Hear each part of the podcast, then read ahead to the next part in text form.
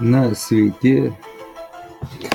Čia matot tokia muzikėlė iš žinomo labai serialo. Aš jį parinkau dėl to, kad aš norėčiau pakalbėti apie tokį dalyką kaip uh, paranormalūs reiškiniai. Uh, greičiau ne apie pačius paranormalius reiškinius, o kiek apie dvi žmonių uh, tokias kiek pastebėjau, yra tik du, du žmonių tipai dažniausiai. Tie, kurie skeptikai ir tie, kurie tikintieji kabutėse. Nes kažkaip vidurinio tarpo, kai ten tie kur žmonės, kur ir yra skeptiški, bet ir net meta galimybės, kad tie dalykai egzistuoja, jie labai mažai iš... Bet man tai yra kol kas mažiau. Dažniausiai arba skeptikai visiškai netikintis, arba tie, kurie na visko tiki nuo laikraštuko žvilgsnis? Nežinau jį dar leidžia aš anksčiau skaitydavau.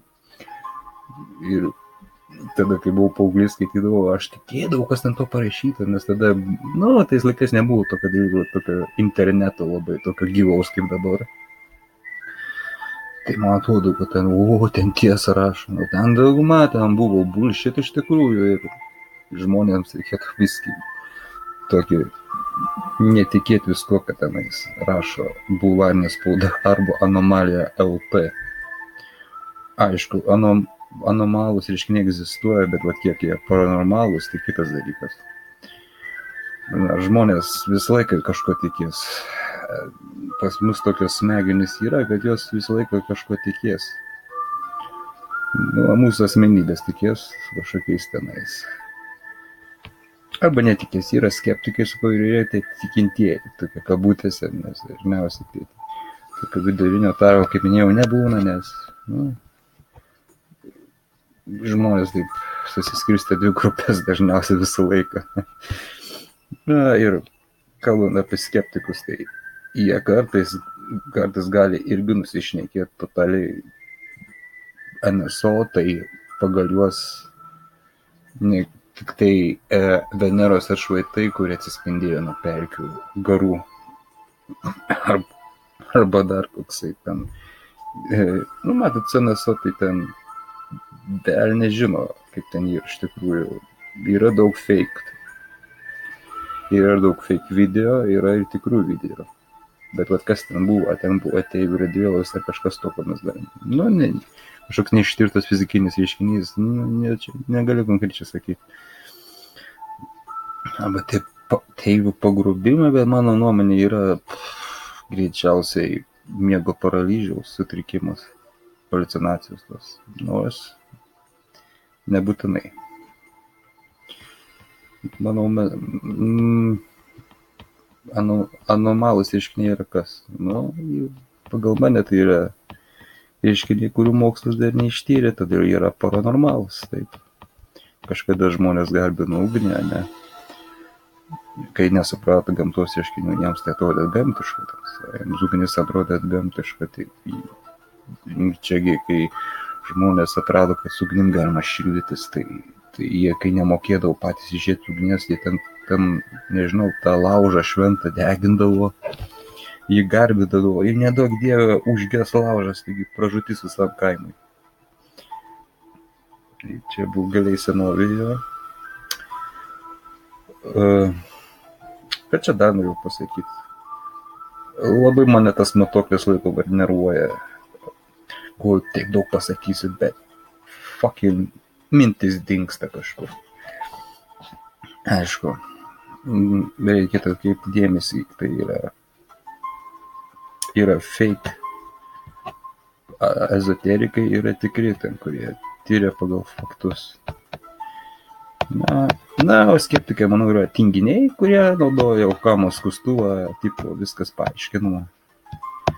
Viskas paaiškinama, viską galima paaiškinti, jeigu tas logiškas paaiškinimas skamba dar absurdiškiau negu paranormalus paaiškinimas. Vis dėlto aš veršiusi tokią Sherlocko Holmeso nuomonę, nors jisai fik, ne, išgalvotas personažas, bet, nu, vis tiek Conan Doilis rašė apie jo. Tai mintis labai buvo aiški. Jeigu visi faktai,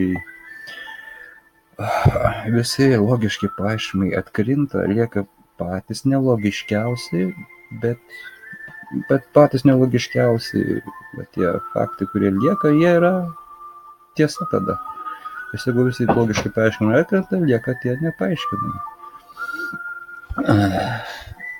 Ir šiaip, šiaip, pavyzdžiui, nu, žmonės, kiek žinau, kurie susiduria su atgamtiniais reiškiniais, jie dažniausiai tai nutyli, kad nepagalvoti, kad jie durniai.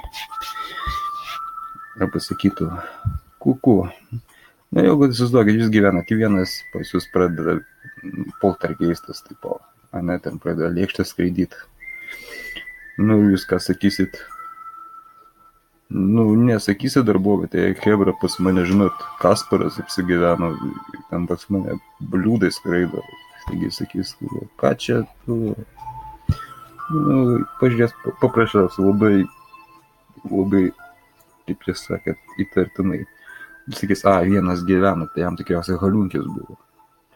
O kad nufilmuoja dabar, tai irgi nėra faktas kaip blynas, nes dabar, kai dabar YouTube'iniai tai laikai, tai tau namudinį poltergeistą galima pačiam pasigaminti, tik reikia šiek tiek Photoshop'ų mokėti. Aišku, yra tikrų video, autentiškų, bet YouTube'į sunku rasti, nes dažniausiai tai fake yra. Labai sunku atskirti, kur fake, kur ne.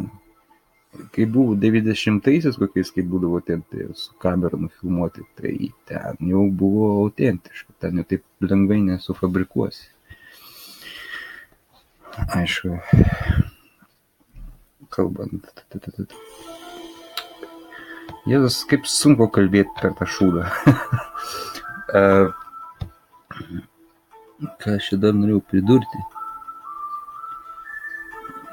Žmonės, kurie tiki viskuo, tai jie yra kaip priekvailiai irgi. Kaip ir tie skeptikai, kurie labai jau, nu, labai jau tokie atžagariai tai žiūri su šypsena. Nu, bet vis dėlto aš pastebėjau tokį dalyką, kad su antgamtiniais reiškiniais susiduria tie žmonės, kuriais jis paprasčiausiai negalvoja, bet su jais susiduria. Tai kuriais tiki, jie niekada nesusiduria. Dažniausiai tai būna ekspromptų ir aišku, tada po ranka kameros nebūna be telefono, nes tada žmogus būna peršykęs ir kažkas tokio būna stebęs. Ir and something like this. Jo. Gal kažką iš, išmakaluosiu kitą kartą, bet kažkaip pirmas toks soundtrackas ir mintis chaotiškos tokios. Vis tiek, na, šį įrašas aš vis tiek bijau kalbėti. Aš nervuotas būna, kai ir būna video. Jis atrodo, oi, tu aš tik pasakysiu čia tokį epilogą, bet dažniausiai tam reikia meno šiek tiek, retorikos. Na, bet manau, kaip jūs, sakyt, kaip čia pasakius, a, asmeniškai žmonėms patarčiau netmesti visko, bet tai neprimti visko. Kažkas reikia ištirti. Pasitikė informaciją, kiek ten tas reiškinys tikras, kiek ne. Aišku, geriausia kažko bent jau tikėtinas gyvenimas bus spalvingesnis, kaip tas paskonandolis, jis tikėjo fėjom, ten buvo tokios fotkės, kurios dabar atrodytų mums labai juokingos, esą matosi grynas fake, kad ten fėjos nufotkytos, bet ten toks fake, kad jis tikėjo. Jis tikėjo kaip pat mirties, netgi kai sužinojo, kad fotkės gal netikros. Tai čia, tas, tai čia panašiai su religija, žinai. religija tai čia kitas dalykas, čia irgi tikėjimas, bet, gilė, bet gilesnis, žinai aišku aš pastebėjau tokią tendenciją kad dažnai tikėjimas būna psichopatinis. Ne visi aš pažįstu žmonių kurie yra krikščionys bet jie nėra kokie davatkos ir ne, nepulioja Jėzui, kas antras žodis, Jėzus tave myli ar dar kažkas tokio. Nepradeda tave baptizuoti vandeniu, kai, tu pamato, kai pamato, kad apsirengęs gotiškiau ar kažkas tokio ir ne, nesmerkia net homoseksualų. Kaip nekeista, kai kurie krikščioniai nesmerkia, čia ne visi. čia a, ką žinau. Kol kas ši, šitiek, gal aš kitą kažką e, mažiau mėtydamas žodžiais kažką aiškiau paaiškinsiu, papasakosiu. Įvairesniam temom, nes aš nežinau, dabar aš toks pavargęs ir mintis labai chaotiškai sproginėja man dažniausiai. Iki.